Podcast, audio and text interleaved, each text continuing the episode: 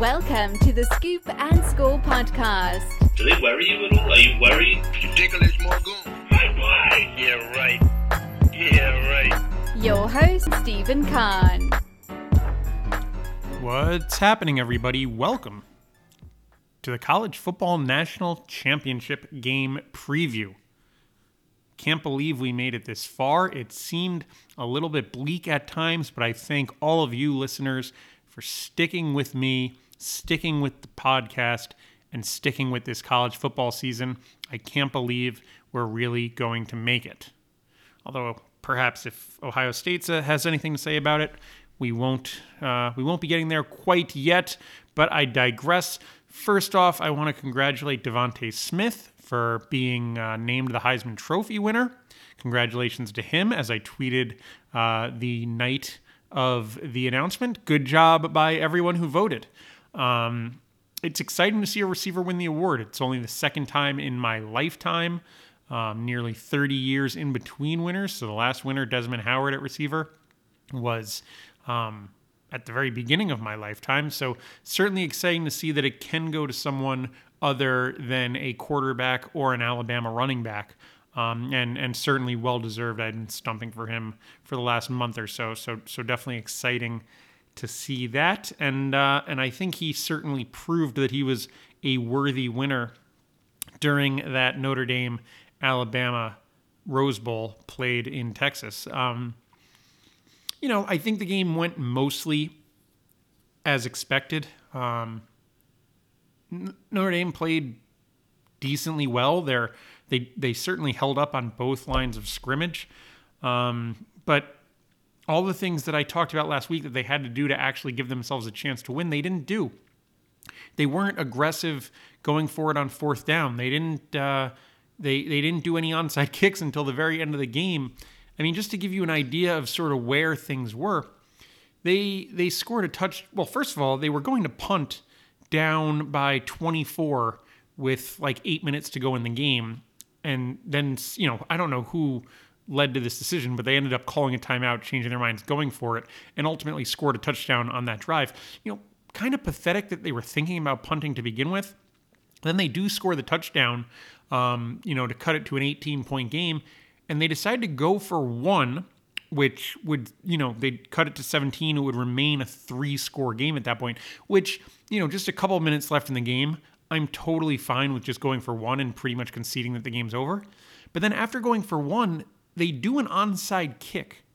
So, you know, these are two very um, what's the word contradictory actions to go for one and pretty much give up saying you know it's still going to be a three score game but then still to do the onside kick just didn't make any sense and and was an example of just a coaching staff not being clear on what it wanted to do they didn't know if they wanted to just you know keep it close and look. they played like a team that was trying to get into the playoff you know trying to oh we're undefeated we just don't want to get blown out and lose our spot let's keep this close Whereas they were already in the playoff, they had nothing to lose. You got to go for it. And they didn't go for it. Now, granted, they didn't have the players on the outside to necessarily take the deep shots that would have been needed to, to really beat this, this Alabama team, but it's more about mentality and decision making going forward on fourth. After Alabama scores three consecutive touchdowns on their first three offensive drives, I think it's time to start trying those onside kicks. What's the difference in, in making Alabama go 75 yards versus 45 yards? They weren't having much trouble with any of it. So you have to get a little creative. You have to get a little bit more aggressive. And disappointing to me that Notre Dame didn't do that. Um, you know, all in all, a, a solid effort. Ian Book, you could see it from the very first snap. I don't know why. And let me let me first say, Ian Book, one of the best Notre Dame quarterbacks ever. Um, you know, he he has the all-time wins lead. Um, and and certainly you know a great leader by all accounts and and I really I'll miss Ian Book and and I liked him very much as the starting quarterback of my favorite team. That being said, I don't understand why he seemed to shrink on the biggest stages. And I don't think I'm being unfair in saying that. You could see on the very first snap of this game, he and I use the word literally correctly. I don't I don't misuse literally. He literally is bouncing up and down on his feet when he takes the snap. It's just it's unnatural and he clearly it happens to him in the biggest games. I, you know, he starts his mind starts going too fast. I think the moment gets a little big for him, and he clearly wasn't going to be ready to lead this team to a win. Now, I think he did settle down a little bit later in the game. Um, you know, so many times he just didn't pull the trigger and take a shot when he could have, and then he finally does take a shot, and unfortunately, you know, badly underthrows a ball that ends up getting intercepted. So again, I'm not here to pick on, you know, a bad throw. It's just too bad that we didn't see him try to take more shots um, and and just play a more confident game. But it is what it is, and you know, I've spent almost all this time talking about Notre Dame. The story is really Alabama and you know just how good that team is. I mean, to see Najee Harris just completely jump over Nick McCloud like that, and then continue to run another 60 yards downfield. I mean, these these players are just incredibly athletic, um, incredibly well coached, and and just they're going to be hard to beat. And the interesting thing, you know, Notre Dame would run a play, and and Alabama would stuff snuff it out, and it would be like a two yard loss, whereas Alabama would run a play and it would seem like Notre Dame completely had the play dominated at every level and somehow the play still goes for like three yards. And that's when you know you're in trouble. When like the Notre Dame defense does everything perfectly and it's second and seven. And it, it's just so hard to beat a team when that's going on because those were truly like the best plays for Notre Dame. Like kind of the normal play, and I'm doing air quotes with my fingers. It's just like Alabama would gain like eight to 11 yards. And it was like, okay, like, yeah, we, we did an okay job on that play defense. So that's when you know that things are, are really difficult when you're, you're like satisfied with, with giving up nine yards on first down if you're the defense. And that's certainly how I felt watching that game. But again, Alabama really good. Um, going to be tested in the national championship game. Um, as as their opponent will be the Ohio State Buckeyes. Um, a, a surprising outcome you know, maybe not shocking in terms of the winner, but certainly shocking in terms of the margin of victory. Uh, the Buckeyes beating Clemson by 21 in that one. And it kind of leads me to say, where did I go wrong? What was I what was I missing when I felt confident that Clemson would win? And I think it, it comes down to a few things, but the biggest one, I I just overreacted to Ohio State's performance against Northwestern. And that could have meant a couple things. One, Northwestern might just be a solid team. You know, they handled Auburn pretty easily. Um, and not that Auburn's any great shakes, but still, I think Northwestern's a solid team. And then secondly, you know, Ohio State was missing a lot of players in that in that Northwestern game, which we knew. And it's possible they just didn't play a very good game. And instead of you know, a lot of people might say, well, you need to take an L on Ohio State here because you were saying how they didn't necessarily belong, and here they are in, in the national championship and dominated Clemson. Quite the opposite. The fact that they only played six games, this is more proof of why we need bigger sample size. Because when you only play six games, it's a lot easier for someone to overreact to a bad performance against Northwestern. Or, you know, perhaps overreact to a really good performance against a Clemson. So we just don't totally know where we are with this Ohio State Ohio State team yet because they still haven't really played a full season. So yeah, they're certainly capable of this greatness, and we saw how good Justin Fields was. Uh, you know, with probably a lacerated kidney and several broken ribs after that hit he took. Um, but you know, he was awesome, and the whole team was awesome, and, and the the you know Justin Hilliard linebackers flying around the field we just didn't see this from Ohio State all year because they didn't play enough games for us to see it. So certainly, yeah, we knew their ceiling was high. We just didn't know if they'd be able to hit it, and they certainly hit that ceiling against Clemson. Um, you know, in terms of Clemson's defensive performance and why it was so weak, I mean, for one thing, Nolan Turner, uh, the safety, uh, didn't play in the first half because of a targeting against Notre Dame in the ACC championship game, and then linebacker James Skalski gets called for targeting in the first half of this game. So they never played a snap on the field together at the same time. Now, I say this tongue in cheek, and I, I, I, do find it funny. So, you often hear James Skalski referred to as the linebacker of the defense for Clemson. And I kid you not, during, you may have picked this up as well, during the broadcast of the semifinal, I believe Kirk Herbstreit referred to Nolan Turner, you know, in talking about his absence, referring to him as the quarterback of the secondary. So it's just nice, you know, nice to know. Can we, can we be a little less lazy? I mean, great that Clemson has a, a quarterback of the defense, but also has a quarterback of the secondary, you know, and, and Bryan Bresee is the quarterback of his position on defensive end. Um, I don't know. Let's just think of better ways to talk about players than just calling them the quarterback of something. Uh, but that being said, if they're both being described that way and they never played together, it, it stands to reason why there were probably some bus and coverage and why uh, Justin Fields and Trey Sermon and the rest of this Ohio State offense were able to take such advantage of the Clemson defense. Um, and ultimately, it was just things weren't going right for Clemson. I mean, they you don't just fumble the ball that many times. Sometimes it's not your day. And it seemed like Trevor Lawrence was just dropping the ball whenever he got hit. Um, you know, he certainly wasn't bad, but but he was he wasn't his regular, you know, all world everything normal self. And then I think you can't completely discount the motivation factor. We heard it all day on game day and then and then leading up to the game itself about how personally Ohio State took the loss in last year's semifinal game. And this was clearly the game they weren't as focused on their Big Ten season. They probably knew they'd cruise through the Big Ten no problem, as they always do. They were focused on playing Clemson again and getting back to this stage, and that's exactly what they did. And then you add the fuel of Dabo ranking them number 11 and saying they didn't belong. There was no way that they weren't going to come in focused and give their best shot. And that is exactly what they did. Now, are they going to be able to turn around and do that to Alabama? It's hard, you know, obviously it's it's not hard to get up for a national championship game but it is hard to kind of put everything into one game and turn around and do it a week later. I I am thinking of uh, there was a leaked locker room video um, with Ryan Day after the Big Ten championship game, and Ryan Day giving a speech to his team.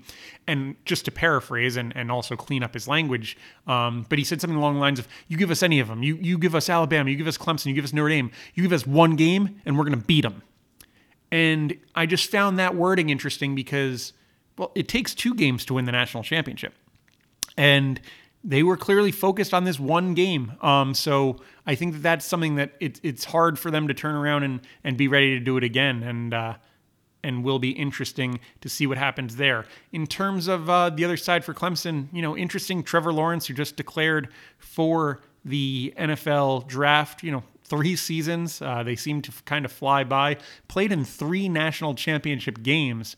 Walked away with one title, no Heisman Trophy. College football is just such an interesting thing, and that you know this guy was absolutely at the pinnacle of the sport for three years, and then his career. Certainly, I'm not. I'm not saying his career is a disappointment in any way, but I think anyone that was watching uh, that national championship game in January of 2019 when Clemson just throttled Alabama I I went on this podcast and said I expected Clemson that to be the start of a 45 game win streak for Clemson that would culminate with their third national title um, in in this year. And ultimately, you know, they they ran into a buzzsaw of an LSU team last year, maybe maybe the best college football team of all time, and uh, and you know lost to a really good Ohio State team this year. So it's just it's it's a reminder of of how short college football careers can be and just you know you you might think that you've got this beginning of a dynasty and then it's just it's gone and anyway hat tip to trevor lawrence. You know if I, if I went back and did the kind of top 20 players of the last 20 25 years in college football would be interesting to see kind of if and where you know if if trevor lawrence made the list where would he rank? And uh, certainly uh, i don't know just just it, it it's an interesting career to look back on just because it really seemed like from the moment he was arri- he arrived he was kind of the biggest deal in the sport. And just like that um, it is it is over. So let's look ahead to the national championship game. And right now the spread is looking it's about seven and a half or eight. Uh, i should mention so despite going 0-2 with my picks in the college football playoff semifinals i then was able to go 3-0 uh, the following day. And I've put myself in position where if if I pick the winner in the national championship game, we're profitable for the year, and if I pick the loser, we we are we are losing money, and and we're putting all of our eggs into the national championship game basket. I don't think just a, a fair warning if you're only here for the nugget of, of who the pick is going to be. I don't think I'm going to give the pick on this podcast. I will, of course, cover the game here but I think I'm going to hold off on making my official pick until closer to kickoff, just given you know some of the news swirling about COVID and potential things like that. I just want to make sure I have all the information possible before making that pick. So Alabama and Ohio State, two really good offenses. This should be an, an absolute shootout. I talked a little bit about the Ohio State motivation, how really they were so focused on that Clemson game can they turn it on again? You know, there's discussion about their COVID concerns and the potential that they wanted to push the game back a little bit. Alabama firing back, including Nick Saban's daughter, tweeting that you know there's no COVID issue and they just want to see if Justin Fields can get a little bit healthier. So if if they ever needed uh, a little more motivation, now instead of getting it from the head coach of their opponent as they did with Dabo Swinney, now they're getting it from the daughter of the head coach of their opponent. So definitely, uh, I don't think there's going to be any shortage of motivation. It's just physically, can you get yourself to the same place you did a week ago playing Clemson? And on the other side, this is just business as usual for Alabama. You know, they had uh, they had their Heisman candidates.